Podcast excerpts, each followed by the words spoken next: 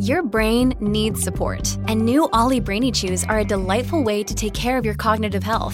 Made with scientifically backed ingredients like Thai ginger, L-theanine, and caffeine, Brainy Chews support healthy brain function and help you find your focus, stay chill, or get energized. Be kind to your mind and get these nootropic chews at ollie.com. That's OLLY.com. These statements have not been evaluated by the Food and Drug Administration. This product is not intended to diagnose, treat, cure, or prevent any disease.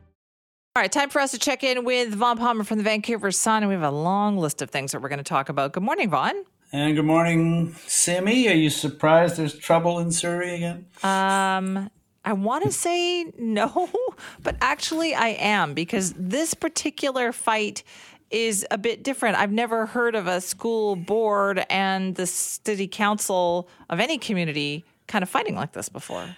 Yeah, it's never happened before, near as anybody can determine. It's unprecedented. So here's what happened. Every year, school boards send a list to the education ministry of the new schools they'd like built, or at least put on the planning cycle and approved. And what they do is they run the list past their council to make sure the council's on the same page.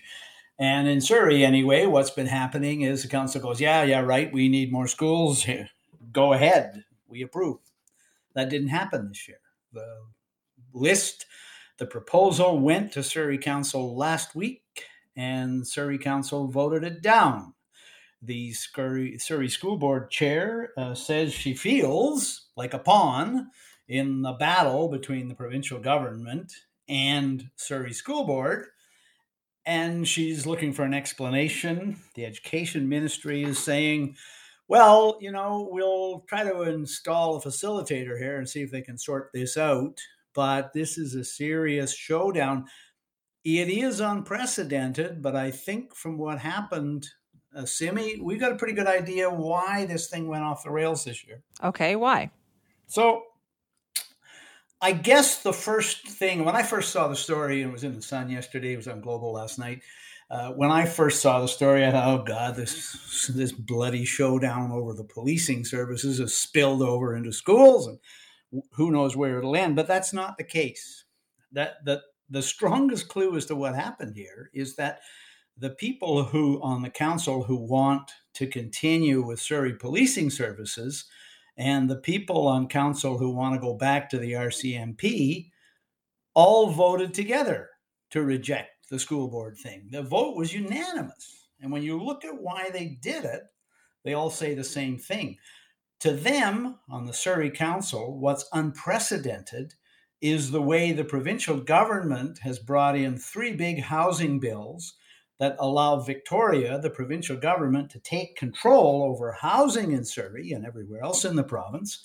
And what the council said was, your list of where we should put the schools predates the passage of that legislation. We, council, want to know, Simi, they want to know the impact of the provincial government imposing a whole bunch of housing on Surrey. You can get 20-story buildings by bus loops and SkyTrain stations. You can get 6 plexes scattered through what are now single-family neighborhoods. And the council is saying, we just don't know what this is going to do to the need for schools in Surrey. Langley is saying much the same thing. Surrey already has 400 portables, and all they want is they want some kind of an understanding about the impact on the demand for schools in Surrey of the provincial government taking control over where housing growth is going to occur in the city. Okay, if that's the case, then why not sit down with the Surrey School District and figure this out? Why not give them the heads up and say, here are our questions? Well, that's a good point. And that's where the relationship does sound a bit dysfunctional. Yes. Although, you know, the Surrey School Board is saying this is unprecedented, and the Surrey Council is saying, yeah, you're right, it's unprecedented. The provincial government imposed this new housing regimen on 85 BC cities and councils. Some of them are going along with it and saying, okay, you know, we'll try to work together. We got to deal with infrastructure and all that. And the provincial government is saying, don't worry, we'll be there.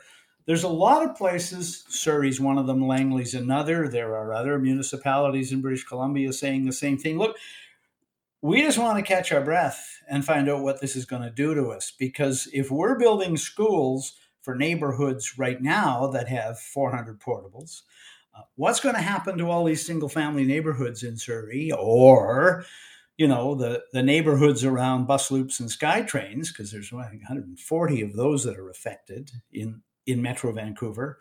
You know, I think what we're headed for here, Simi, is this is an early warning of just how much is going to have to change as the New Democrats take control of housing, wrench it away from local government in British Columbia. There's going to be a lot more of this going on next year. We're just seeing the early warning signs of where it's headed. True, but it's, you know, it's like a political bun fight in Surrey, because it seems to me, and Surrey residents know this, there has been an incredible pace of development in Surrey over the last 10, 20 years.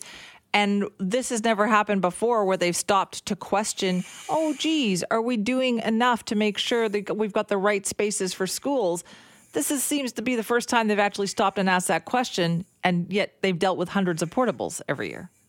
Well, yeah, and the current government promised it was going to deal with portables when it got elected, and instead there's twice as many. The current government has said, relax, we're going to take care of the infrastructure and the schools and the sewers and all that. We're going to help you with all that when we impose all this housing on you. You know, it's, I mean, I keep looking at it. My colleague, Doug Todd at the Sun, had an interesting piece on the weekend in the paper saying for the very first time, some public figures in British Columbia are starting to ask whether the problem is, in fact, the enormous number of people we're importing into Canada, immigration and refugees. Most of them end up in the big cities, and it is very difficult, even with the best of intentions, for cities and provincial governments to keep up, to just answer the shortages that exist right now, never mind keep up with the enormous number of new Canadians we're letting in. It's a sensitive issue because it very easily spills over into racism and xenophobia and all kinds of things. But yes, I would say for the first time, I'm starting to see sensible people out there saying, just a minute, our national government is approving these targets for immigration.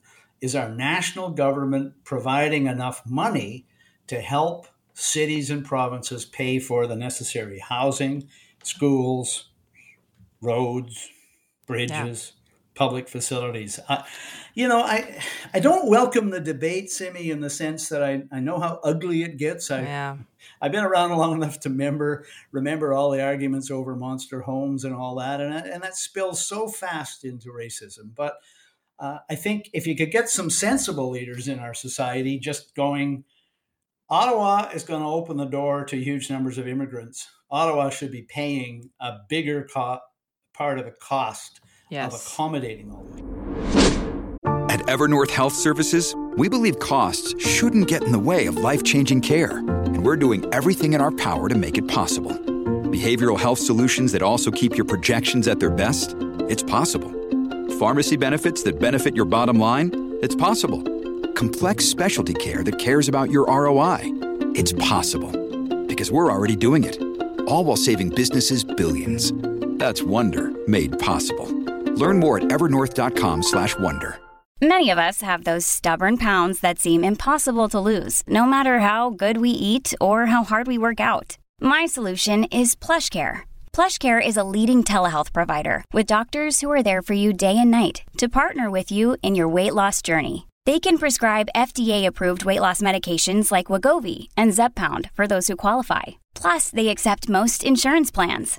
To get started, visit plushcare.com/weightloss. That's plushcare.com/weightloss. All right, we are back with Vaughn Palmer now from the Vancouver Sun, and we're talking about cancer care. And Vaughn, I wonder so much about this. You know, we used to have what we call a world-class system where we could be proud of it, and you didn't have to worry that if you got cancer, we were going to take care of you. And now increasingly, it doesn't seem like we're doing that. That's true, Simi. We had a world-class system, and it is also true, and there have been some very disturbing stories recently about how you can't count on that anymore. Well, you know, again, we've been debating healthcare waiting lists for a long time in Canada and in this province.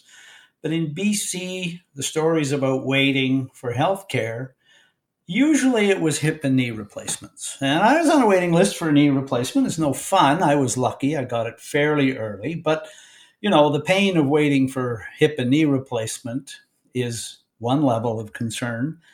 But cancer is literally a matter of life and death.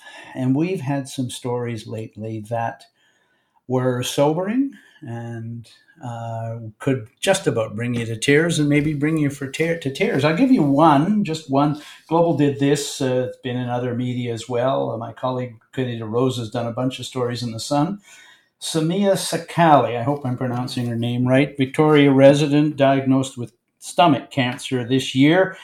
Told by her doctors it was sufficiently advanced that she needed chemo right away, and her doctor also told her she wasn't going to get it. By the time she got chemo 10 weeks later, it was too far advanced, and she decided to opt for medically assisted death and did so in June. The coverage, one detail that her family provided, and it is very hard to recount this and not get choked up, Simi. She sat down and wrote birthday cards to each of her 6 grandchildren and put them in 6 boxes, one to be opened on their birthday every year till they turned 18. That's her legacy. And I just, you know, as I said, these stories are very hard to take, very hard to report. And Simi, there's enough of them. You know, it's not just one, it's case history after case history. And I know Katie DeRosa, who's done the stories for The Sun, said every time she's done one of these stories, she hears from a family or a survivor or families of somebody who didn't survive saying, we'd like you to tell our story too, because this is happening a lot in British Columbia. There's a woman here in the capital region who just got tired of waiting for the care. And Simi, she found a doctor in Baltimore, Maryland, who was due the surgery that she needed.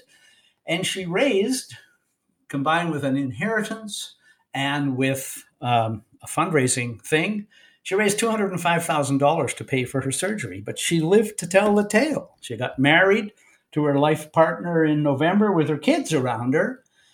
And she's going on. She's gone back to work as a realtor. She was looking at the end of the road. So I hear these stories. They are powerful. And there's so many of them, Simi, they are threatening, I think, to overwhelm the government's message that it's dealing with the problem. Yeah, it is. And so what does the premier have to say about this?